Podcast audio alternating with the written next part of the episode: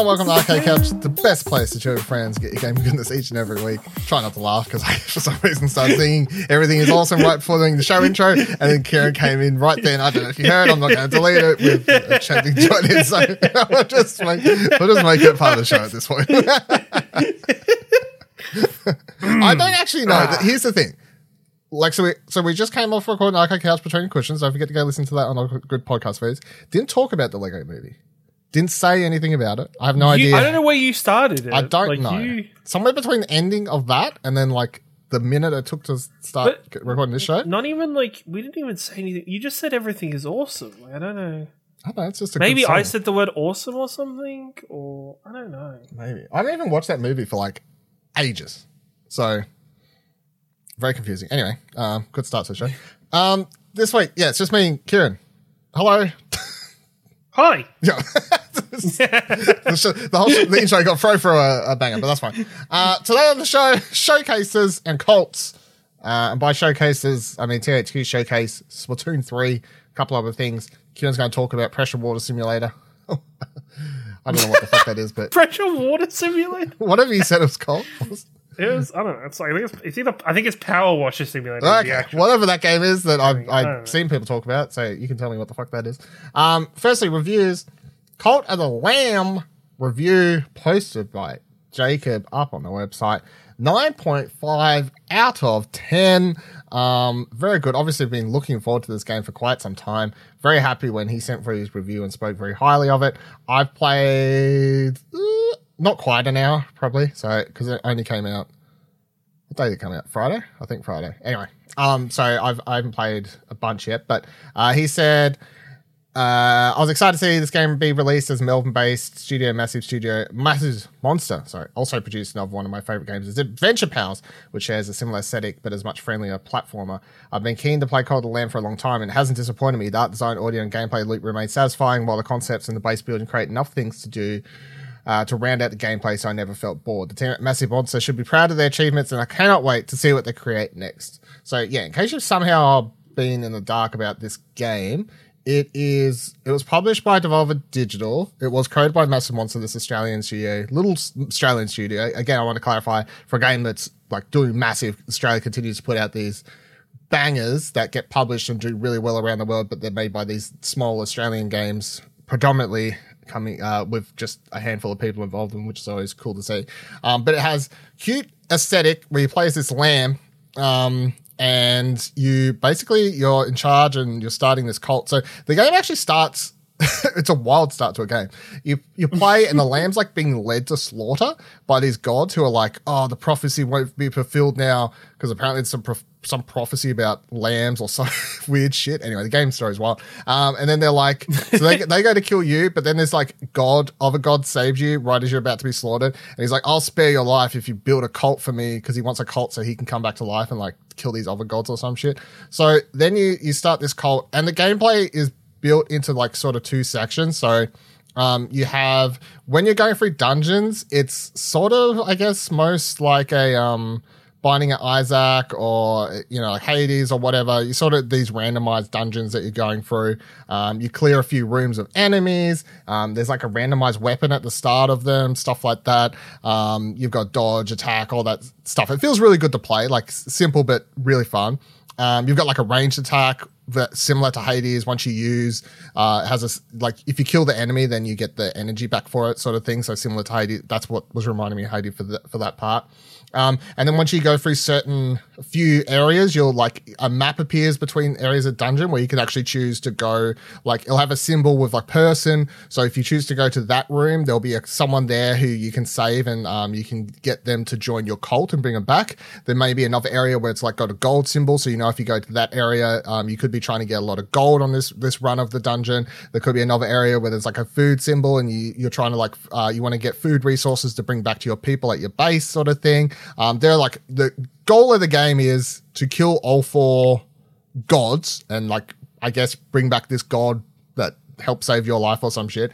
Um, but once you all bring them back, the other element of the game is this base building sort of area thing So you can, um, when you have people join your cult, you can assign them jobs. So you can assign someone to spend all their time chopping wood, spend all their time mining um, rock for you, so you can have those resources in a chest when you come back. You can do it yourself too, but of course that's happening in the background while you're out dungeoneering. Um, and then there's, you can assign people once you've built a, like a, a little prayer statue thing of yourself, like a giant, like lamb thing, and they'll just sit there praying to you. And then when you come back, you can um, get resources from that, which is like prayer resources or something, and you use that to unlock other things you can build. Like, as I said, I only played like an hour, so the last thing I unlocked was like I brought like um unlocked sleeping bags, and I can build that so then my um followers have somewhere to sleep, which makes them happy. Your followers can get hungry, they can turn on you, and then um Uh, I've seen in videos, like, you can have heretics come through later in the game and they'll show up and they'll be like saying, "You're the false god" and stuff. And then you can be like, "Well, fuck you." And I think you can like kick them out and kill them and stuff. So like the game has like a, a very dark aesthetic, uh, but it's very like sort of cute art style, and it's very charming with the way the, um, how everything's portrayed. But yeah, I'm, I'm very much enjoying it. I've been very much looking forward to this for, um, quite some time. So seeing everyone online giving it really high scores, including ourselves, of course, nine point five. Don't forget to re- go read Jacob's review, but I'm seen lots of, you know, really high scores around the board. Uh, really cool to see for a game that, um, I've said this story at least a couple times here, but it's just really funny to think that this game was at like the first PAX or second PAX that was at. Um, they had it there. They had like a, a proof of concept, I think, of this game. And they were like, um, please, you know, like this, you can play it, but like, don't really talk about it, or like, don't record it, you know, like, cause I was just like sort of showing off, I guess, to get feedback. And remember, and playing the core gameplay, there's not much difference between now and then. A lot more features have been added, of course, but the, the core concept of, hey, these, the dungeoneering, the dungeon aspect, like that gameplay was definitely on show uh, five years ago, whenever that was, when we first played it. So yeah, very, very cool. I've seen a lot of people say it's the game of the year so far, which, you know, beating Elden Ring, crazy. But um, yeah, have you have you seen much of this? Is this anything you, on I your haven't. radar? Or? You've you've kind of convinced me into buying it though. Fuck, you're easy yeah. though. I mean, it's you I should am. be because I like everyone easy. is loving this game, so it's, it's not like it's a random game. But I don't know. It just it is it is. I don't know. I guess the the character of it is. I love the shit out of Hades. Um, how's the the other important thing of Hades? I always found. How is the music? Or the, the uh, soundtrack? Music so far is decent, but as I said, I've only played an hour, so I don't an know. Like, nothing, not memorable. Yeah, I haven't, okay. I haven't enough to have too much. That's fine. It's still something fun to, to play and do, and it's something different. I don't think it's super expensive uh, either. I think it was thirty-five bucks. No, it's like thirty bucks. I'm yeah, looking at on so. Steam, so that's good. And you're supporting homegrown talent. Devolver. Yeah. Mm. No, fuck Devolver. Mm. You're supporting Australian students. It's hard though, because we get into this conversation quite often around like what counts as an indie game? Is it an indie game if Devolver's publishing it? And I would say no, not really. Like I feel like if Devolver's publishing this game, this game itself, Cult of the Lamb, isn't technically an indie game because they had the backing of a big publisher, but it's still m- m- the studio isn't owned by Devolver, so they're still an indie studio. I feel like that's the like the, you know what I mean? Like the the game can be yeah. non-indie, but the studio still can be. If that makes yes, yeah. one hundred percent. Yeah. Yeah, yeah, I think that's sort of how I look at it. Uh, but that's very cool. Uh, then the re- one uh, review I put up this week, I played Lost in Play, which um, is a sort of old school. It's like an adventure game. It's like old school point click sort of adventure game. I played it with a um, a controller though, but you can play it with mouse and keyboard, of course. Um, it even suggests controller. I think that's because of some of the mini games and stuff. But um, that's the, the I say point click. You know what type of game I'm saying. Uh, this has shown up in a bunch of sort of indie. Um, conference sort of things over the last year or so. Uh, the art style is always the standout thing. If you watch the trailer, it's meant to look like this sort of um, early morning cartoon. It very much does. It has this very distinct, um, wonderful art style. The story is, well, it's hard because it, it doesn't really have a story, and it does. Like there is this, it's about this brother sister going on this massive journey, and there's orcs and trolls and dragons, all this stuff, but none of it's real. So, which is sort of like the the plus and negative of this game. It is a game about, as the title says, Lost in Play. It's these kids going on an adventure. Um, they're running around. It's all make believe, and but you're playing out their their make believe things. So, like from that aspect, it's fun. But I also feel because of that, like there's no stakes really to anything that's happening because you you know, like it's all. It's not one of these games that has like um the children have a. darker a kind of family story or something going no, on the side while the imagination is covering that up. No, it's just, it's just ho- it is like very much. Which like, there's nothing wrong with that. No, there's nothing. You know, um, like I don't remember if it was in Wholesome Direct. It probably was, but the game is very much fits into that wholesome Like it's just yeah. it's just meant to be fun. But if you like the genre, I definitely feel like it's a um it's something definitely worth checking out. Um, if you like these sorts of games, I played it all in one sitting. I can't remember how long it took me, maybe like between five to six hours. I just did it in one day. So, um, mm-hmm. that was pretty fun. You could probably do it a lot less. I got stuck on a few puzzles, nothing super hard. There is a hint system. Um, I often found, so if, if you one of your complaints about these games is the obtuse thing of, um, because you'll have the thing where it's like, oh, this character, to get past this character, they need a red hat.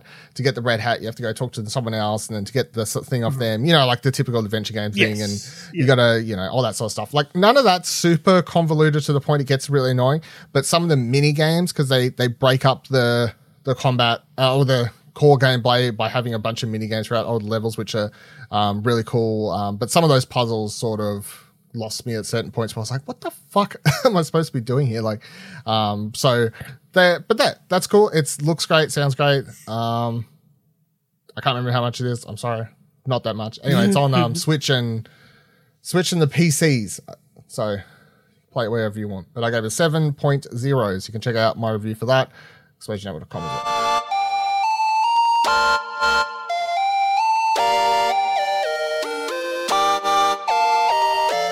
Let's jump into this week's news. I want to start with the T H Q Nordic Showcase that happened this morning. We're recording on Saturday. Um, there's not too much on this I actually want to talk about, but I'll just run down the actual things of note. Um, I did. I woke up at four forty-five, watched this. It started at five. Was like, that was not worth it. Went back to sleep. But um, let's be honest, you watched it for like one reason.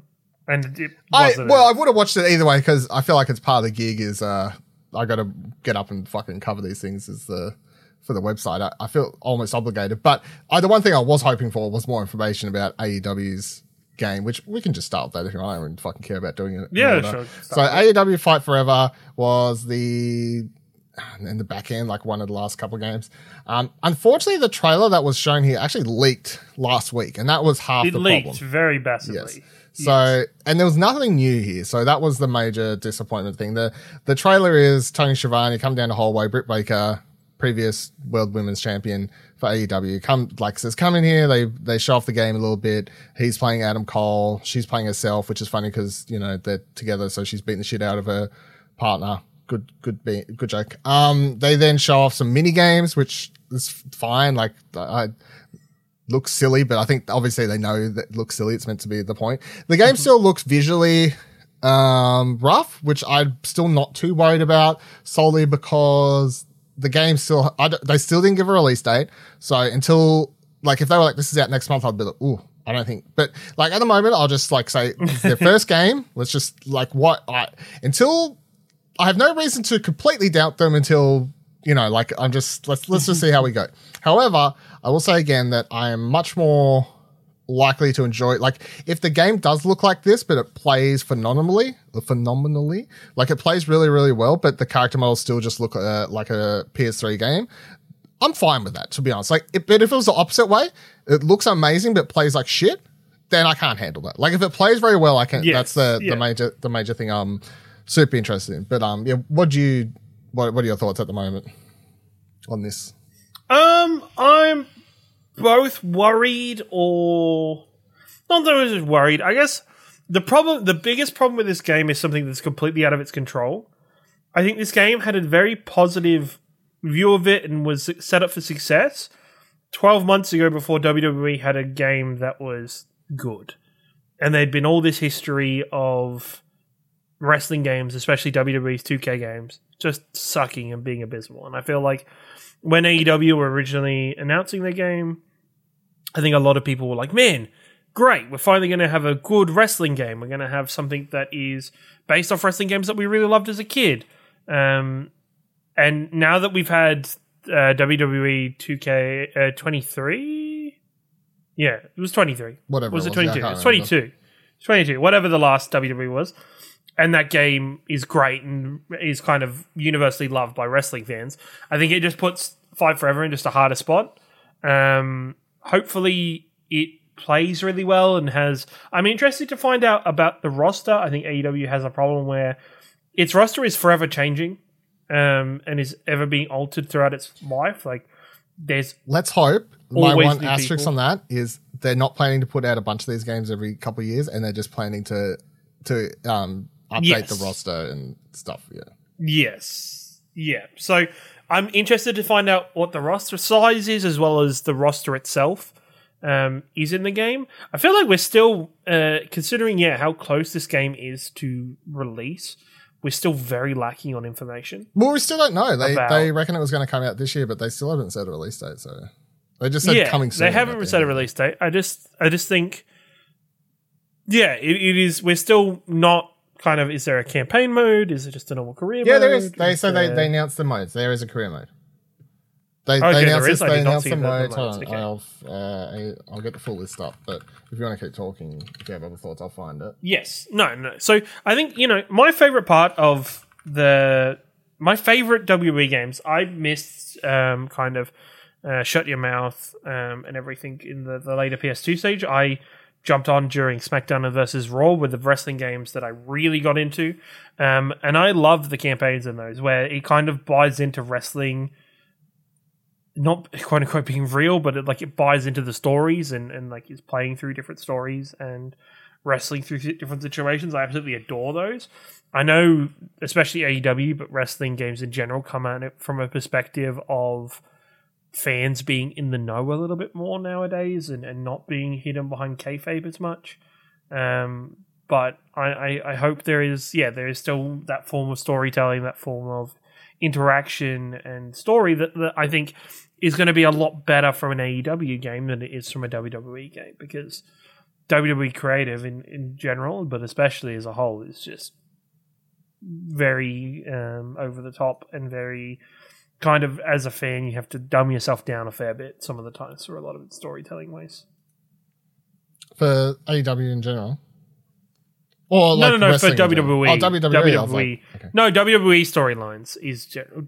A E W, as a whole, good. There is its bad moments of storytelling. Um, but also, when A E W does its like finer, long-form storytelling, it's fucking amazing. Mm. Um, it, is, it is some of the best stuff. So, Go Deep Career Mode was listed on the most recent press release. Deep Career Mode, okay. Wrestler Customization, Signature A E W Arenas, Um, and then list of match types: single, tag team, three-way, four-way, ladder, casino battle royale, false count anywhere, unsanctioned lights out, exploding barbed wire deathmatch. Hopefully that one is a lot better than it is in real life. It's always terrible, but um, uh, it's always funny yeah. the the unsan- unsanctioned lights out match. I'm always like, where's the differential in this match? Between, like, where is the between it and like a no D Q or a force count anyway? Like, it doesn't okay, count. Sorry, yes. Well, the difference is in is that it doesn't count for your record. So I presume that's going to be the same in, in the, the real game. game. Like, but like, so if you do I it guess, in a career mode and you reach a point in the career mode where you do an unsanctioned lights out mode, they could do it for a story reason and not have it actually. Yes, that's yeah. So. But to have it like listed as a as a game mode that you could play like multiplayer of, I just think is very. I feel like for the people who like doing like their their own wrestling leagues and stuff. Oh, and, like, like G M modes, and G M stuff. modes yeah, and yeah, stuff. Yeah. You if you set up a character, you would do an unsanctioned lights out mode if you're doing a storyline with your own characters and wrestlers, yes. where you, they have a grudge match and like they, they've done an actual thing. So I feel like for fans, having it there is cool because, you know, if you have, um, so, you know, the followers and unsanctioned lights out, when the lights go off and come back on, the following will not be, you know, whatever, all that sort of shit. So yeah, I feel like that's yeah. the only reason, because otherwise it's like false count anywhere and unsanctioned lights out. There's barely any difference other than the what it means to your record and what it means in the yeah, story one hundred percent sense. Yeah. Uh, but yeah, I'm keen. A little bit disappointed that we didn't get more, but I'm still keen. Um, all right, so everything else, I'll just go back up the top here. What they start with? So they started with Alone in the Dark. They now, this leaked like twelve hours before the, sh- the conference, but so a remake of the original nineteen ninety-two Alone in the Dark game is coming. Um, it looks, it actually looks pretty cool. I'm so I don't have like a lot of history of Alone in the Dark. I only ever played the P S three one, which I think was like the last game ever released in the franchise yeah, before it killed it. Yeah, same was there. Because I always feel like Alone in the Dark lost to Resident Evil. I feel like you either played Alone in the Dark or you played Resident Evil, and most people played Resident Evil. Yeah, um, even though they're both... I think this is technically first. I don't know. I think that... Yes. Yeah. Yeah. Um, so this is a remake of the first game, but definitely a lot more modern. Um, you know, it's got like a third-person shooting and um, all this sort of stuff. However, you can see throughout the trailer, it's keeping a lot of elements from the first game as well. Um, it has like, it looks to have, uh, you know, puzzles and all this stuff that the original game would have had in ninety-two when it released. Uh, it looks decent. Like, um, I could be, I could, I could get down for this. I, you know, I don't have a long lineage, or, as I say, in history for the franchise, but the story seems interesting. The combination of the spooky stuff and the puzzles while having monsters to shoot, and you know, it's your, it is literally your Resident Evil over the shoulder third person combat. So um, I feel like if this comes out and it's decent and runs well and whatever else, it's definitely going to hit a, a spot for those your Resident Evil fans and stuff like that. Could you see yourself potentially playing this? Probably not. Rip. I don't know. I don't have that nostalgia factor with Alone in the Dark. Um, I remember there being a, an, another remake or a version of this coming like the P S two era at some point. Um, but no, I'm not. Probably not. Fair. Uh, Detroit Humans two Reprobe got a trailer. Yep, looks like a game. Um, the first one was fine. Remake. The second one is weird, but the, the storyline for the second one is literally that the K G B kills of a crypto or something. I can't remember how it works now. Anyway, and then a different crypto comes down. Um, but yeah, it looks fine. It looks like a remake of the second game, much like the first one looked like a remake of that. And I enjoyed it for what it was. This looks similar to that, I guess. Yeah. Um, Space for Sale. This looks kind of fun. Uh, so it's a, it was described as a build-up simulation game. You play as like a cute little astronaut. I thought it looked cute. Um, you go around, collect resources, build colonies and stuff. Apparently you brought this entire solar system, so fucking rich as apparently. I don't know, but yeah, Damn. looks look different enough. Looks uh, could be good. Don't really know. Not much to it, but uh, then they showed a new trailer for Gothic one Remake, which I'm still very confused because like they show trailers and it clearly just says Gothic, but then every time they're talking about it in the showcase, they're referring it to Gothic one Remake. I'm like, okay, so in my article, do I write Gothic or do I write Gothic one Remake? Like, what are you using as your like S E O terminology? Nonetheless, uh, trailer looked fine. It looks like they've, I mean, this is nothing new. We've known about this game since last year. I think that's when they announced it at the T H Q Showcase last year. Um, the trailer just shows them going, because again, this, this is a game I have nothing for. I never played it back in the day. I've, I Wikipedia'd the plot last year when they announced it. it. It's all set in this mine or some shit, you know, like monster shop and stuff goes crazy. It looks fine. It was a decent trailer, but yeah, nothing, I, my thoughts haven't changed. Um, and then we got into a whole bunch of R T S slash strategy game section here. So Jagged Alliance three, The Valiant, Tempest Rising, Knights of Honor two, Sovereign. Um, yeah, so you got a few, just a, it was a whole section. And I'm watching this live and the chat's like, boring, A E W, A E W. Like, there was a lot of A E W people watching that stream last yeah. night. I t- I, this morning, I'll tell you. Like, it's one of those things that just, The, the this is going to be offensive probably to the R T S section, but all of those games in a row, they scream to me. They blend the, together. Uh, they blend together, but then it just reminds me of when I was a kid and going into any retail store that had like computers and technology and stuff, they'd have a P C game section mm. and it would just be filled with games like this, like yeah. a bunch of games you've never heard of, mm. but all just being random, and they'd have like a weird like. But on P C the box, it would have like ten out of ten I G N and stuff. I'm yeah. like. Yeah. Cool, I guess, but I still have no interest. Like, it's unfortunate. But I mean, like, there was one here, um, this one, I think it was this Tempest Rising one, which is a, it says it's being done by three D Realms or whatever. It was like a massive heavy metal trailer, and everyone in the, ch- the chat was going, it's Duke Nukem, it's Duke Nukem. It wasn't Duke Oh, Nukem. God. I was like, That's, it's not Duke Nukem. Like, they don't own the license anymore. So that was the thing. But um, otherwise, yeah. That, I mean, look, all the games look fine. It's just, I find showcasing these games and trailers hard because they all, yeah, like they either play well or they don't or whatever. Also, one of these trailers, I can't remember if it was this one. Yeah, I think it was. Fuck, I can't remember. One of them. It might have been, fuck, it may have been Jagged Alliance three. It has this like woman doing a, let me just click on it quickly. See. Yeah, like at the start of this trailer, she's like doing this whole thing and they skip to about thirty-three seconds in. Um, she like her computer gets hacked, and then this person starts talking to her on the um, computer who's hacked, and they've used the like very generic text to speech voice, and everyone oh, in God. chat was yep. losing their shit over it. Like instead of using a different version of like a, a robotic voice. It is the, we have tracked your location, like everything you would hear if you ever watch a yeah. Twitch streamer doing a live, you know, like a, it's just the generic text to speech audio. I'm like, why would you do that? So it was a weird decision. Uh, Outcast two, New Beginning got a trailer. Again, this is a game they talked about last time. They announced it. It looks fine. I don't really know. It's apparently twenty years old, the first one. Uh, Recreation. This looks kind of cool. So the, the develop, this is, I think, Freefields Entertainment's first game, this new studio. However, I know it's like, there's a bunch of people working that used to work on like Burnout and, um, uh, Need for Speed and like a bunch of, uh, big sort of car properties. So they say that you've got four hundred square kilometer open world game in this. I have no idea what that means and how that works. You got customization of tracks. Apparently you can build on the tracks while people are racing on them. I don't know. It looks potentially has like, I don't know. Sounds like it has potential. I need to see and hear more, but it was a lot of, it was a lot of buzzwords going on that, you know, like just talking about how big yeah. it is and whatever else. Uh, Way of the Hunter. It's a hunting game. If that, something you care about. Uh, Stuntfest World Tour. Like, it just looked like a hunting game. I don't know what else to say. Like, it was like, it looks like a hunting game. It's just, you're hunting deer and shit. I fucking don't know. Um, Stuntfest World Tour still looks good. Uh, looks, you know, it's crazy. It's a game where you bounce off shit, you fucking fly, you turn into a car, you're a transformer. Looks crazy. I, I hope it runs well. Uh, and then SpongeBob SquarePants, The Cosmic Shake was the game that closed out the show.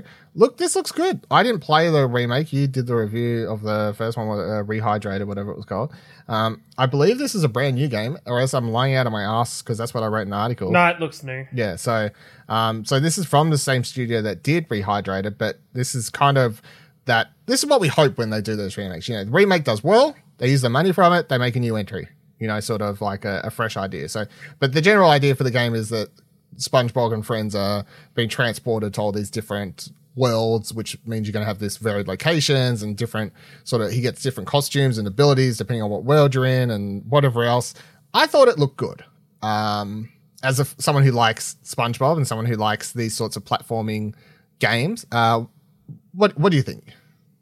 Look, as long as the sins of the father don't pass down to the sins of the son, um, Rehydrated was a polished P S two game, mm. um, which, you know, you get that as a remaster, but at the same time, it, you know, yeah, I just hope they use a lot more modern-day techniques and modern-day level design and, and gameplay design on this game.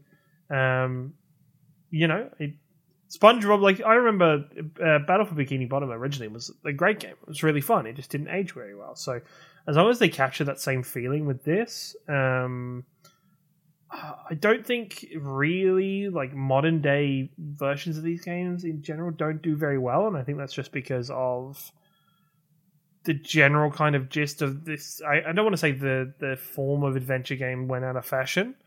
Um, but I think in one way or another, these very cartoony, very, uh, I don't want to say basic adventure platform games have just not been in vogue, but yeah, hopefully with the SpongeBob trait um, licensing and the overall ability for it around it, I hope it does. Yeah, well. Yeah. Um, I can't remember when this is. Did I put a release date in here? Um, uh, no. No. No. Nope. Okay, good. I was like, I can't remember if they said, but they didn't. And then the weirdest thing was when they ended the show, they were like, literally, peace out, we're gone. Comes up with the thing at the end of the showcase, and it's like, this tr- like a bunch of text, music starts playing. Everyone's probably closed out their browser by this point. It says blah blah blah. At the moment, T H Q Nordic and its partners have t- twenty-six, uh, like fifty something games in development. That means twenty-six still haven't been shown. And then suddenly, out of nowhere, the screen crackles and it comes up with the South Park Stu- Digital Studios logo. And then the screen goes back to the same text. And then a whiteboard marker goes over it. Says twenty-six unannounced games and goes to twenty-five. And I'm like, so you're counting showing the South Park Digital Studios logo as you just announced the game? Yeah, yep, yep. So, yeah, apparently there's a South Park game coming. T H Q's publishing it. So, there you go. But it was just a weird, like, I, like it was not like a second after the stream ended. It was like ten, fifteen seconds. I guarantee a lot of people clicked off by the point. It was it was just yeah, a weird. Been, they would have clicked off, like, with the people saying goodbye and everything. Yeah. Like, with the the... The yeah, they said bye. The camera started like panning out, you know, like music starts yeah. playing and all that sort of stuff. Like, it was just weird. So, anyway, so South, there's no South Park game coming. It's not. You don't have to get it off uh, Ubisoft's because Yeah. They will not be publishing this one, apparently. Um, cool. Yep, so that was the T H Q thing. Again, it was fine. It was nothing super exciting. There wasn't with the last one either, to be honest. So um, there's a couple little things here and there, but otherwise, whatever. Uh, and then I'll quickly want to go with Splatoon. Again, I'm not like a mass... I, I only played a little bit of Splatoon two. I could potentially see myself getting more into three just from launch and like jumping aboard. Um, so I did watch the showcase thing that they had the other day. A bunch of it was very much like, yep, cool. That looks like Splatoon. That sounds like Splatoon. Cool, cool, cool, cool. Um, the major changes, I guess... Oh, what the fuck are they? I've got there. Because I went over everything. So there's a single player mode, which is called Return to the Mem- Mamelons or something, however you say it, which is, they looks like a very simple story mode. They do describe it as a great place for new players to start, which is fine. I feel like having something like that so you get used to the controls and stuff before you jump into multiplayer um, is, is cool. And it's going to build the game's, build up around the game's lore or whatever else. Um, then they went over Turf War, which is, again, the key gameplay, like sort of your typical deathmatch equivalent for Splatoon or whatever, where you know you got two teams of four people battling out who can squirt the most ink over stuff and, and win. Um, they went over a couple over new moves, which were really cool, including a move where you can, like, if you dodge at the right second, um, it'll actually deflect ink that was about to hit you. So I'm like, oh, that's cool for like a game that's like, this is Nintendo's, one of Nintendo's only sort of um, competitive games. Yes. Having something like yeah. that is uh, is definitely cool. So. Um, and then the main other cool things was they announced that a tabletop card game's going to be included in this for some oh fucking God. reason, which I'm like, I, I'm sure, just what I need in my life. Um, and then the, what was it fucking called? I'm trying to remember what it's called. I can't fucking find it. I have it somewhere in my, um, Turf. No, not Turf War. Something else. Anarchy. I oh, know. I can't remember what it's called. Anyway, there's this other mode where, um, you do it, it's like three teams battle it out, and then it's like two rounds or whatever, and then when you go into the second half of the round, the winning team starts in the middle of the field, but it's only two players, and then the other two teams get to start on each side of them, and the the, the winning team has to de- sort of defend their victory at like a handicap. Um, like that sounded... Oh, okay. Yeah, so there was like, there was like, that was sort of cool, I thought, so... Um, but overall, yeah, looks like Splatoon, more Splatoon. They kept talking about it like it's the last game in the franchise too. Like, this is the last Splatoon stuff. I'm like, okay, well, just apparently, is that really what we're going to do? Even this one, even if this one does really good, that's fine. Uh, and then Nintendo did say they have plans for free updates every three months. Um, they're going to support it for at least two years. There will be a paid D L C eventually down the line, which I think is fine. Like, I, depending on the company, announcing paid D L C before a game's out is weird, but... It- With Nintendo, I guess you kind of know it won't be paid D L C. It'll just be, it'll either be paid D L C or if you've got that Nintendo Online. Yeah, it'll be, yeah. So, it'll, it'll just be. Because they, they brought out a paid D L C for Splatoon two, which added like this single player ish element yeah. thing to it, which they then did add to the Nintendo Online expansion when that actually came out. So that's what that'll be, I presume, something of that stature and that size. Um, and then the other thing is on uh, August twenty-seventh or twenty-eighth. Um, Fuck, I can't remember which one it is. I can't find it quick enough. Um, one of those days, though, is, uh, you can play it. You can try it out. They're going to like have mm-hmm. a free, but you can download it. I already clicked on the, my Switch, like pre-download or whatever, redeem for it. So you can, um, they're going to have like a, I think it's a day or two over the weekend, like sort of trial run sort of thing. Jump in, try out the games to see if it's, it's for you. And that's ahead of the game's full release on September ninth. So I'm definitely going to download that, give it a go. Um, see how I go, but yeah, they announced a whole bunch of new characters and whatever else, and the, some characters were showing up, and I saw people in the chat being like, "Oh my god, they look so much older now," or something. So I, I guess for the people who care about the lore and stuff, there is stuff happening that just completely goes straight over my head, but that's fine. Um, yeah, what what what are your thoughts on Splatoon? Uh, I've never, I don't think I've ever really played Splatoon. Um, I think it's a it's a great I P for Nintendo. Um. I, I always felt with Splatoon that Nintendo was trying really fucking hard for it to be its quote-unquote next kind of flagship um, I P. Like, it was supposed to kind of reach the equivalence of your Marios and your Zeldas and stuff like that. I never feel like it's actually reached that mark. Um, but it's an interesting idea. It's a fun gameplay loop. Um, I think, see, I remember either Splatoon one or Splatoon two had a quite an in-depth story mode, like career mode, that was actually... had a decent story to it, even though you were just playing C P U bots at it. Um, but yeah, overall, I think Splatoon is great, and it's good to see more and more iterations of it coming out. And I will say Nintendo do seem to at least have it down a little bit more with long-form communication of what their plan is and a roadmap and setting expectations for their audiences, um, which is not like Nintendo normally. Mm. Um, kind of the, the past Nintendo would never do something like that. So it, it does show some positive learning from them. Yeah, I it's done like in a world where a lot of Nintendo's new I Ps quite often fail. Arms. Arms. Um, like uh, Splatoon's like, I think their last... The, the success. success, yeah, as far as the new I P yeah. goes. So, um, all right. So then we got this. I just want to talk about this Forspoken thing. I don't know if you'd seen this when it was happening. I just I saw bits and pieces of this. I, I thought, thought it was just this is funny. Like, so I G N writes, the internet can't get enough of the latest promo video for Forspoken, an upcoming action R P G from Square Enix and Luminous Productions. However, it's not the most positive reception as people are look, poking at the new trailer by making parodies of it. It all started when the official Forspoken Twitter account posted a new ad for the game. The promo shows snippets of gameplay featuring a voiceover from the protagonist Frey. Many people on the internet are finding the dialogue incredibly campy, with the most liked reply to Forspoken's original post saying, quote, "This game looks beautiful and the gameplay looks crazy, but boy do I bet that story slash dialogue will get on my nerves." Um, so the, yeah, the trailer plays out and the dialogue they've got it here says, "So let me get this straight.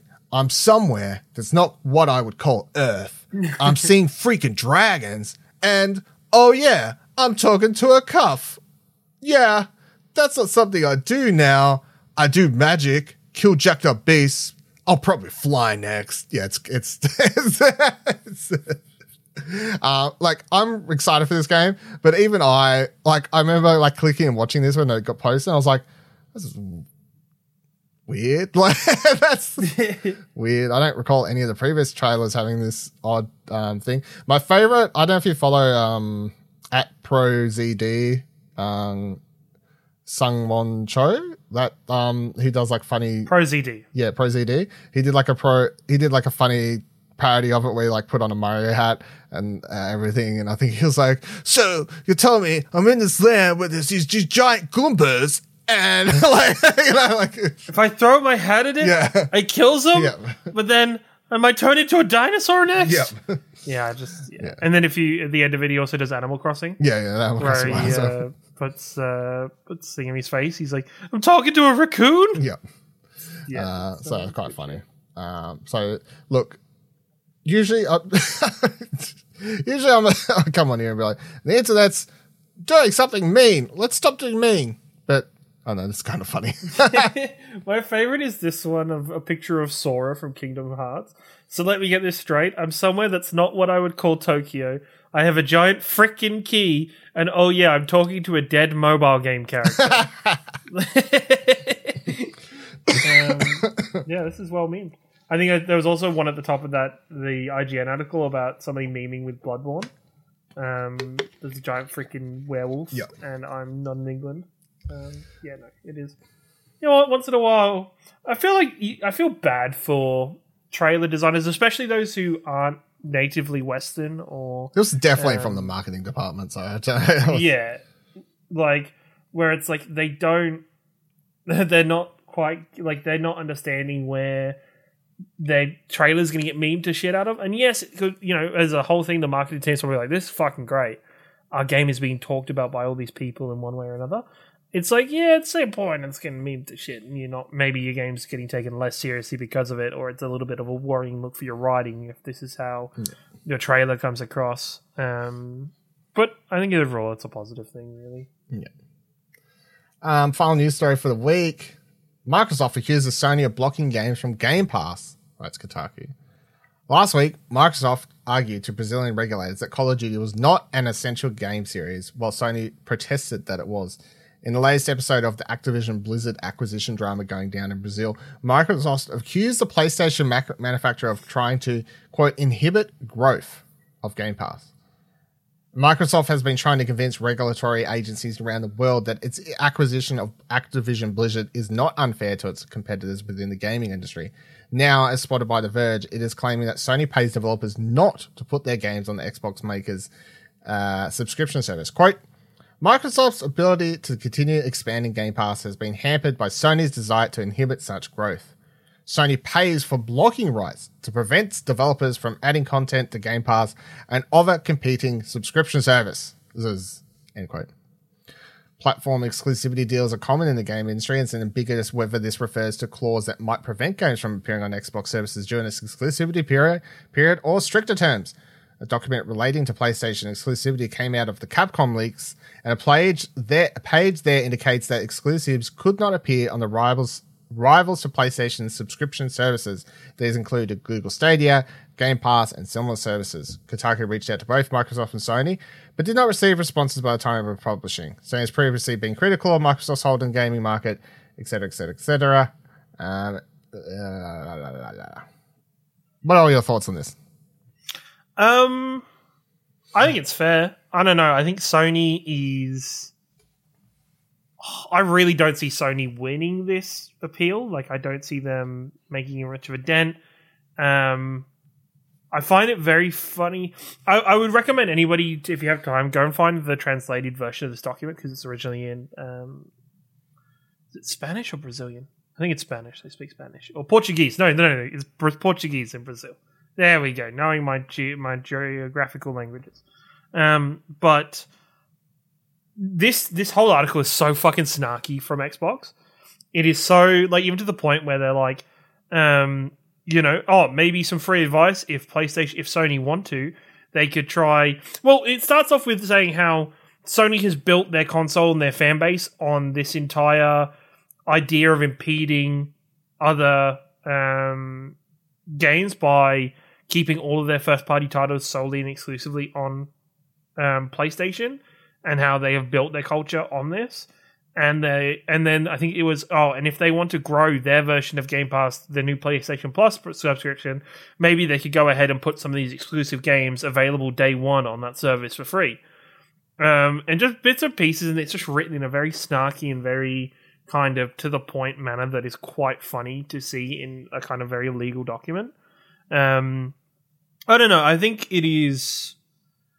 Let's be honest, and let's talk it from real. Sony's not happy that it's going to lose its uh, kind of exclusive deals with Call of Duty, and that it has done very well in the past from um, having its exclusivity, timed exclusive deals with Call of Duty throughout the lifespans of the P S four and the PlayStation five. I don't believe that Xbox would ever... I don't think Xbox would keep Call of Duty to itself. I think it would still have Call of Duty on the PlayStation. Um, it wouldn't confirm that or deny that so far, but I feel like it would just flip it so the exclusive content would just be on Game Pass, and Game Pass would get it earlier. Um, I don't believe they would keep it to themselves, so this is just Sony trying to fight that and trying to maintain the status quo for how it was.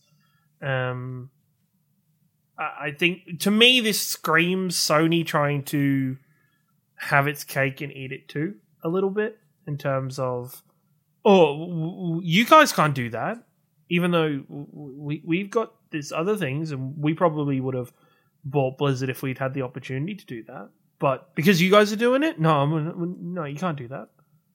I don't know, it just, I feel like it doesn't feel like something that I could see being sustained. And yes, we can go into the conversation of is um the the mass purchasing of developers by one or two or three different groups a positive thing or a negative for the industry, but I think in this case, I'm overly positive. I'm excited for Microsoft to take care of Blizzard. Yes, it's probably something of a bias from me because I'm a Blizzard fan, I'm a Microsoft fan. Um, I'm excited for them to change that company for the better and to, to bring in improvements across the board to Blizzard and Activision, but um, no, I, I think this is a very... I don't want to call it petty, but I feel like it's very much Sony's kind of trying everything they can to try and block it and step in the front of, which is very interesting when, as a whole, Microsoft and Xbox has been quite positive towards Sony in recent years. And yes, you could say that's just because they are losing or they're not in a position to be competitive. Um, but, you know, even recently, I think I read an article where Phil Spencer said the next game he was excited to play was God of War Ragnarok, which is not even a game on his console systems. Right? A lot of those heads people from both companies will be like that though, but that, they're not making every single decision, and like Phil exactly. Phil isn't suddenly one hundred percent turning around and be like, no, go fight them. Like, you know, like, yeah. So no, no, no, one hundred percent, one hundred percent. Um, How are you feeling about it? Oh, yeah, I, I feel like, I feel like, so I don't really care that they're buying. Um, I think that everything with Activision and Blizzard will go through.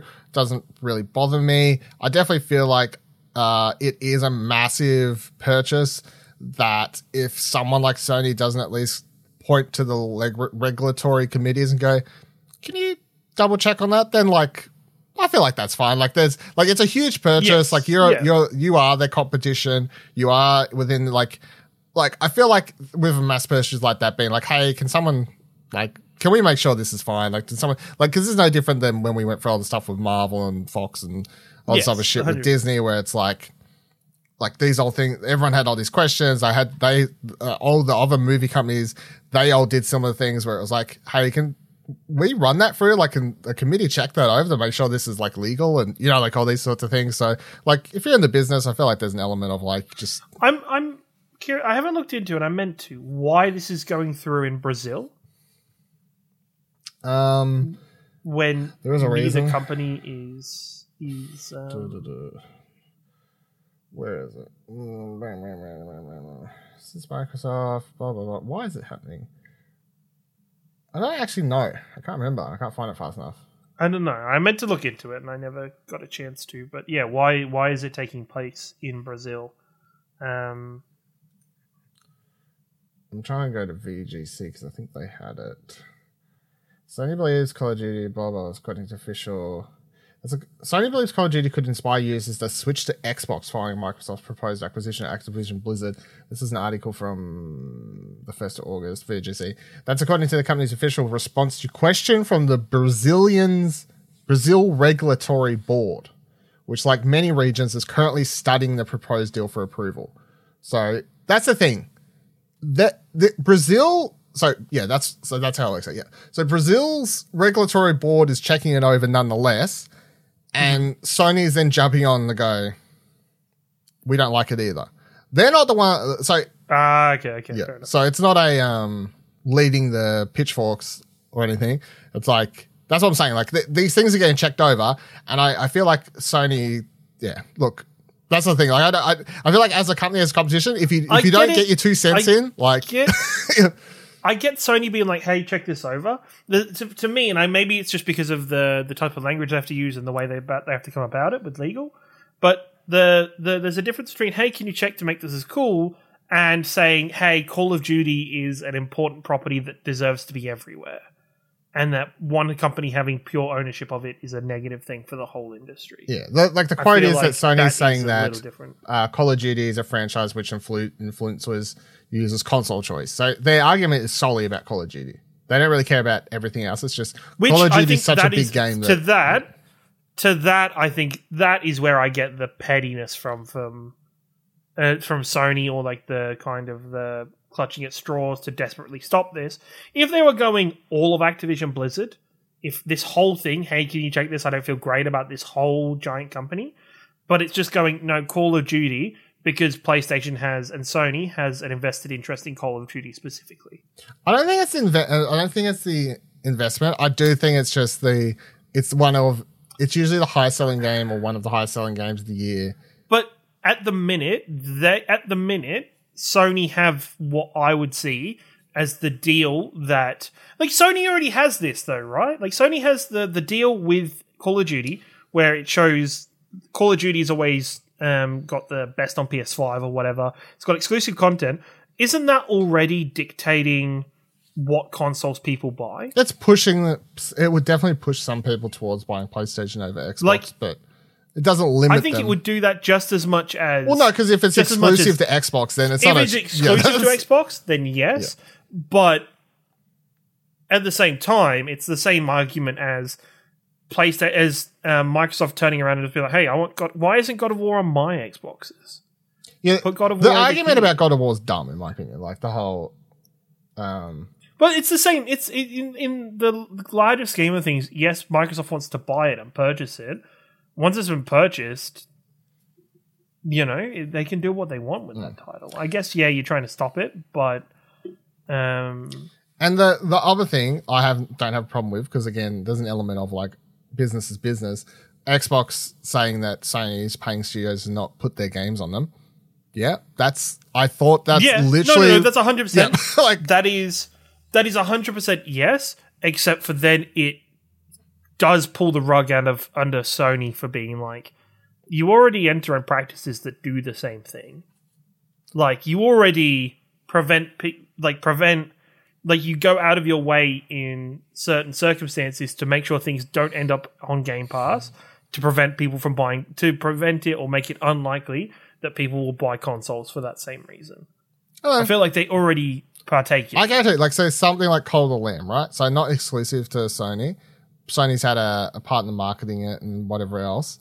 I guarantee you, like, part of that, like, if they had any sort of marketing deal with that, like slight indie push or anything like mm-hmm. that, um, or any game similar to that where they've helped push it, or um, Stray or something like that. I don't know, like, yeah, that's on P S Plus. I guarantee you, in all these contracts, it's like, all right, well, you just you can't put it on Game Pass for six months. You can't put it on Game Pass for a year. Which all is, these sorts it's of understandable, yeah. and that's perfectly fair, but then Sony can't turn around and be like, Xbox, you can't do anything like that. I feel like as long as Xbox, as long as Call of Duty's on both platforms, then, yeah, I don't really... And, and I don't see them, I don't see, like, this is one of those games, and I think Phil Spencer's already come out and said that there will be some form of Call of Duty on a PlayStation. Yeah, but like, they, oh, he also was that. saying, oh, Bethesda games will be everywhere, and then and then I was like, no, Starfall's exclusive, remember? And I went for all this where I, I said from the get-go, there's no way that shit's going to be not exclusive, so... I don't see, I don't see, I don't see Bethesda, like, I don't see Skyrim not being exclusive.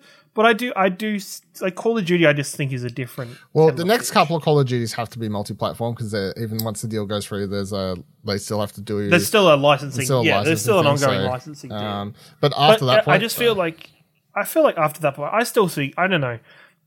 Skyrim's one thing, but and Skyrim slash Oblivion, Elder Scrolls is one thing. There's too much money left on the table if you don't put it on the PlayStation. Hmm. Just all you need to do is just write the ship in your favor, so you get all the exclusives that PlayStation previously got, and leave it at that. Yeah, which put it on your which game these days it's not even like exclusive maps and stuff. It's literally like you get the D L C three days earlier on PlayStation. Yeah, like a hundred percent, and you get to be on all the, the trailers, and yeah. your your league is often played on. If it's going to be played on console, it'll be played on your console on the Xbox. It's just yeah. yeah. As a whole, it's just a, a better idea. Just to, I don't know. I don't think it's as, as big an issue as Sony makes it out to be.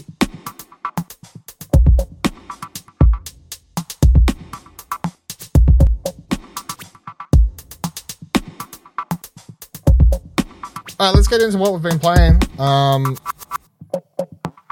As Dusk Falls, Kieran.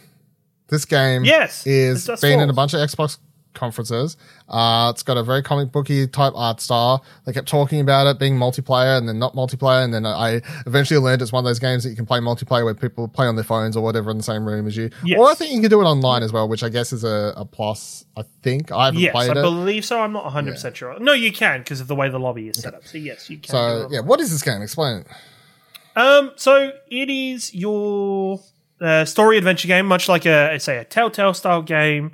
Um, where you are playing through the lives of several characters, uh, picking up choices. Um, it is a Telltale game, but at the end of each section, you get the um, Detroit Become Human, uh, Heavy Rain style choice tree, where you see how all your choices differed and how things led to other things and where it all connects and what other people chose and, and everything. It has a um, very interesting art style where the real world is like the world itself is in-game engine generated, and um, like cars are as you would see in G T A and stuff like that. But the character models and the character art is all still drawn graphic novel, uh, um, comic book style characters that appear on the screen and change. They don't have active facial movements and like fluid movements. They changed images, um, and it takes place about uh, a family. And uh, two sets of families as they converge in a um, small town um, that leads to one of the families taking up guns and kind of leading a holdout in a motel after stealing from the local sheriff. And, and it goes from one step to another with, with everything involved. You play as uh, characters from both families throughout, and you get to experience the moment to moment as each of the characters, but then also cutting back to different events in their past life and, and different moments throughout their, their child, their kind of, I guess, the week that leads up to this moment. Um, yeah, you can either play it by yourself or with friends. There is a uh, companion app you can download for your phone and play. I have played through uh, the first, I guess, quote-unquote episode or chapter um, with my friends as well as by myself, um, just to just to see how that goes. Um, the game itself is, is very interesting. It's very detailed. It was surprising when there is a lot more to this game than there was ever advertised. Um The adver- the advertising of this game seemed to focus around the motel and this holdup and and uh, the police being there and everything. This game goes a lot further beyond that moment. Um, that moment is kind of that is the first chapter of the game, and and how the game moves forward and, and what characters move forward is completely up to you. Um, I think it has a really interesting depth of character interaction. Um, it tracks you how you play. Um, there is a number of quick time events, but then also choices in your, in your traditional kind of this game's play style, um, and gives you moments of of talking and levity. It is all time decisions. There is nice settings in the options for you to change the amount of time you get to answer each setting or each question, or kind of any of the timed events can go from five seconds to twenty seconds. Um, playing multiplayer is very interesting in this game because. Um, it goes off a voting system where everybody gets a vote to see what the character does for every single choice, pretty much. You press what you want your character to do. If all three of you pick, it then goes into a tiebreaker mode where you guys can pick again. Um, if you don't agree on one eventually, it will then just randomly select from your choices that you had, that you picked, and it'll pick one at random. On top of that, there is also an override option that every car- every player gets three overrides, where you get to say, fuck everybody else, we're doing what I've said for this option. And you override everybody else's votes and everybody else's choices and take the game in whatever direction you want to take the game in that moment. Um, it, which is very interesting. Uh, say for QuickTime events, it can either be all th- like it can either be all of you doing the QuickTime event, and it is as the greater majority, so say if there's three players, two out of the three players have to succeed at the QuickTime event. If two people fail, the QuickTime event fails. On top of that, every now and then in different QuickTime events, it'll have different people selected to do the QuickTime button in each moment. So one moment it could be player A, and then it could be player B, and it could be player C. So if you have a lot of QuickTime events where maybe one player is just resting on the other two to do it, and then shakes it up a lot and makes sure everybody's involved and everybody has an active moment in the game. Does that mean on your phone um, you just have to, like, does it come up with, like, buttons, or is it just like... Uh, yeah, so it's literally got a space on your phone, and you either... Um, all the phones, is, it's either... Um, press, either like tap it, button mash it, hold it, right. Swipe it in a direction. Gotcha. Yeah. Or, yeah, it's literally just that. Same thing on a controller. Um, it It is, the the phone actually works really well. Um, you just have to be connected to the same Wi-Fi network as the game and be connected through to it. Um, everybody, yeah, you get your own profile. At the end of each uh, scene, it actually gives you stats and data about, like, and different traits, like your this player, your qualities are you're more dedicated to being loyal to your family, or you're a cool under pressure, you don't rush your decisions and you take your time to pick, or you're a fast one, you're an instant thinker where you, you're picking quickly in the choices. Um, it's really interesting and really fascinating to see. The story plays out and it has a very good, in terms of differential, from playing by myself to playing with my friends. I took a bit more of a backseat in choices with my friends.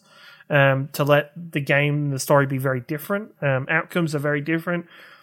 It's always interesting with these games when you have multiple playthroughs. Sometimes you just get the feeling of, oh, no matter what I decided here, the exact same outcome's going to happen. Um, that isn't the case with this game. There is a lot more um, potential for diversion and alteration in the storyline. So, yeah, I only played... It, yeah, it is episodic or in chapters, which wasn't really explained. It's all available for you to play through. Um... And yeah, it's actually very exciting to play. So I'm looking forward to one day with my friends, jump back into it when we're all available, um, and keep going. Or if that doesn't happen, just jumping back in by myself and playing through by myself. Yeah, I kind of, I kind of want to maybe get to. A, I heard the story is like pretty decent. So story's really good so far. From what I've played, it's very interesting. Um, there's a lot of depth to it, a lot of uh, nuance in the character writing. Playing both sides of the character, like both sides of the two families, is very interesting, with giving you kind of a layered understanding of each side in, in different ways, and seeing them from different lights. Um, no, it's actually really good. I, I would really recommend it, and especially being on Game Pass. Um, even if you only have a laptop, you know, if you've got Game Pass Ultimate or you've got the P C version, download it to your laptop, play with a bunch of friends on your phones. Like, you don't need controllers. Everybody could be on a phone if you wanted.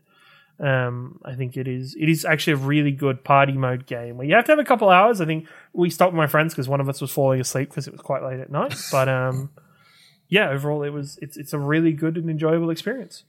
Um, and then you said you'd played some of this Power Wash Simulator, which I've seen a lot of people Power talk about, and um, yes, say like it's like really like hit, hits. That, it is um, all of the, the the craze at the moment. Yeah. I guess in general, there's always been. Um, A different simulators to play, where it's your farming simulator, your goat simulator, cooking simulator, your car mechanic simulator. I think that's like a petrol station. Yeah, well, I feel simulator. like I've seen half of those. Um, as, I've seen this one actually. Yeah, on Twitter you've seen a lot, them, so. And so Power Wash Simulator is currently once again on Game Pass, um, on both Xbox and on P C. I'm playing on P C. I just wanted a chill game to to hang out with friends or just listen to music. You play this or co-op? Do something that wasn't. Uh, you can play it co-op. Yep, it is uh, two or four player co-op. Wow. Um, there is a campaign where you get to um, pretty much. So before I go too far, the base of the game is just you are you have a pressure washing business, and you start by washing your van, and you learn about it, and you wash the different items. So you have to make sure everything's clean, and then you progress to somebody's backyard, a playground, somebody's dirt bike. Um, you know, you get all these different like somebody's the out- exterior of somebody's house, and doing the full exterior of their house. Um, You get to earn money from doing different jobs. Everything, every item you clean is a different dollar value. Um, so you get to build up. You get to buy and upgrade your pressure washer. You get to buy extensions and different items for it. You get to buy your soaps, your different um, types of scrubbers and everything. And it is, you know how um, there is, it's very satisfying, at least for me personally, it's very satisfying to see somebody pressure wash somebody, something.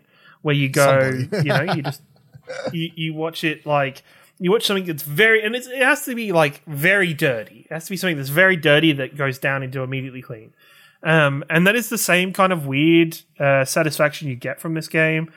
I find it very therapeutic just to sit down and you go, okay, I'm currently working on this. I'm working on, so say for the playground, I'm working on the floor of the playground, and I'm also working on this section, and then you clean off that section, and that's extra bright and vibrant. Um, I haven't been able to play this co-op yet, and I, I want to. I think it was from friends of mine who've also got Game Pass, so we'll be jumping in together.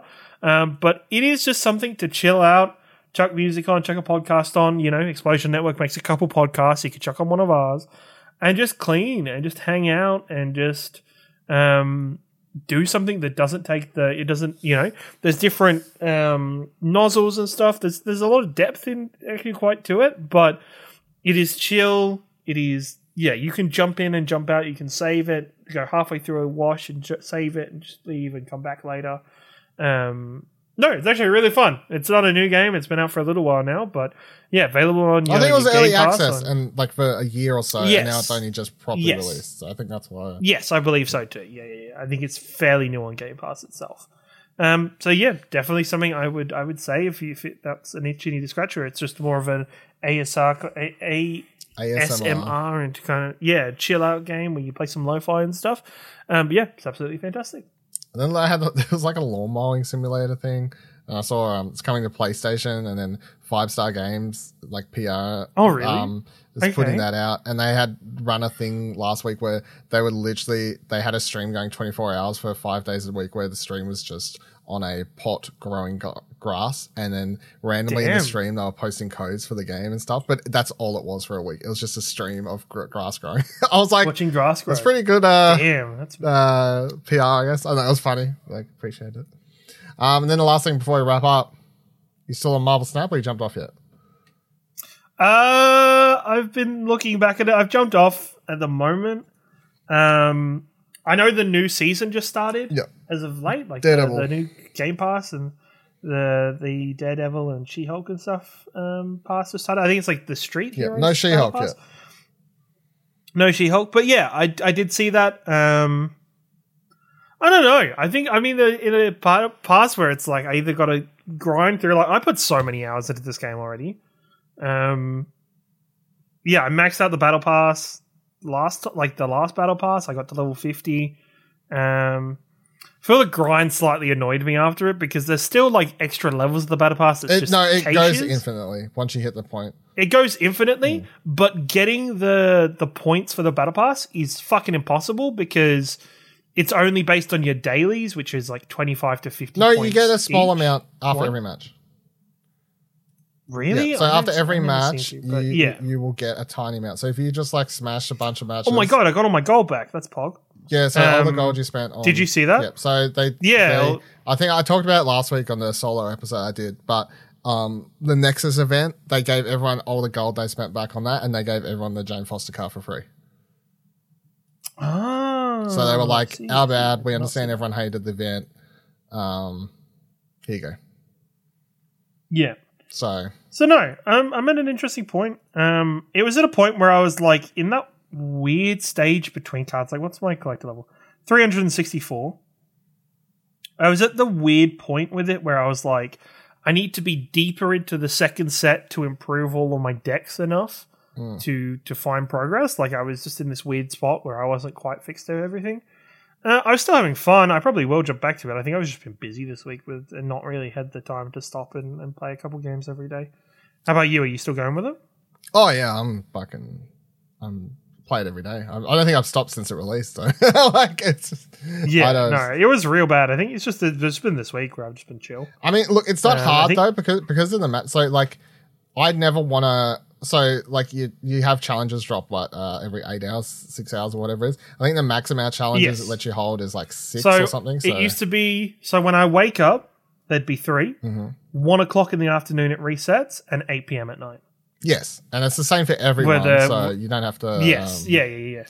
But, like, I've, I just make sure that I at least... I never want to waste challenges. I never want, like, it maxed out at six oh, or whatever. No, and then, no like, yeah. You know, there's been some days where I just quickly log on, do a couple, that uh, couple like, get two of them out of the way, and then go to bed, because I, I know is, the two that happen at one a, will just, like, fit in or whatever. I guess it's a good thing, because it's promoting you to use other decks. But sometimes where it was, like... You use a bunch of, oh, use this many five-cost cards. And I'm like, I don't have five-cost cards in what I'm currently running. Fuck, I better use something else just to get this through to the, uh, just to get the challenge. And I think that ended up with me losing games because of it, um, because I wasn't as comfortable with those decks or I wasn't enjoying those decks as much. Um, but overall, I think it's still pretty fucking great. Like, I, I loved the cards um, sets and the, the variety that was in the game already. Like, my move deck was really fun. As long as I was thinking. I will say, sometimes the game sucks if you if the common board type of the day doesn't suit what your playstyle is. Mm. Or if you just get... There are some games where it just is like, nah, this all sucks. Like, just every tile sucks. And it's just like, I may as well just bail right now. And it just sometimes just doesn't work out for you. I don't know. It's a very R N G thing. Um, so that is. I'm just looking now. I'm at collection level six hundred fifty-three Fucking hell! Yeah, I stopped. Yeah, yeah. Because I was ahead. Last time I checked in was when you guys were talking about it. I think two weeks ago now, and I was still ahead of you guys. Um. So yeah, I've just dropped off. I've dropped off since I did the battle pass. Since finishing the battle pass, I have massively dropped off. Yeah. So new battle pass. I'm only at level ten on that, but it's got twenty-three days. So. Yeah. But I'll finish that. Don't you worry. Shit, this battle pass is really not there for very long. It's like twenty. They're each like a month. That's it. That's insane. They do them for Man, a month. Man, that's fifteen dollars a month. They're making bank. Yep. But so God, I'm bronze you, again? Gross. If you, um, so you drop thirty ranks when they reset the season. Ugh. You drop thirty. Yep. Yeah, I was platinum. Um, I wasn't you, as cool as you. I don't know if this will change when the game's out of beta, but that's, I guess, what they're doing now. But, like, so I told Ash, because ha- Ash hadn't brought the season pass, and it was, like, the last day and was recording Plat, and he was at level, like, fifty-something, like, maybe what, fifty-one or fifty-two Yeah, and I if was you like, buy it, just buy it now, because, like, the amount of gold... So if, if you get to level fifty, the amount of gold that you get out of it is more than fifteen dollars worth. So if you, if you do max it, you, are, you fifteen dollars is yes. not wasted. However, if you pay fifteen dollars wi- and you only get to like level twenty, not worth it. Yes, one hundred percent It's only worth it. I do wish it would be really cool, and I know some games do this, and maybe this is just, you know, how the game wants to make its money, and that's fair enough. If I could use the gold to pay for the battle passes. Yeah. If I could use and then just keep rot- like just keep wrapping around on the Battle Pass price, yeah, and just keep doing that um, instead of, you know, it's what seven hundred fifty gold for some of these card variants. Yeah, well, there's there's a lot. I think I don't know when they're planning, I and I looked over there to see if they've ever said, but I couldn't find anything of like if they have an idea of when this game will like fully release, like because it's not even out yeah. in America and beta yet. Like that's the, like the like it's still a very small crowd. I mean, technically, you can just use a V P N if you live in America and like V P N to yes. Australia, New Zealand, Mexico, wherever the fuck it's out. I can't remember, but um, like yeah, it's still in beta, and I'm sure a lot will change by the time they they fully release it. But um, yeah, just made sure to get my Marvel Snap talking because I fucking brought it up every week since release. So uh, that's good. Um, all right, that'll do it for this week's episode of Arcade Couch. Don't forget to go check out the two reviews mentioned at the top of the episode. Check out explosion network dot com every day of your life nonetheless. Yeah, let us know your thoughts on anything we discussed this week. You can do that by tweeting at us or talking to us on Discord. explosion network dot com explosion network dot com slash Twitter takes you to our Twitters. explosion network dot com slash Discord takes you to our Discord. Don't forget to head on over to twitch dot t v slash explosion network where you can follow the streams because I'm I don't know. I feel like I'm. I've been. I feel like I can officially say like I'm regularly streaming. I've been like keeping a semi-regular. Yeah, I'd say on it's at average, least once a week. I'd, I'd say um, once, once a week is sort of. I've been hitting that for the last couple months. So, uh, yeah, follow, subscribe over on Twitch, of course. Um, I'm. It's not all Pokemon cards. I do the my Pokemon cards probably every like.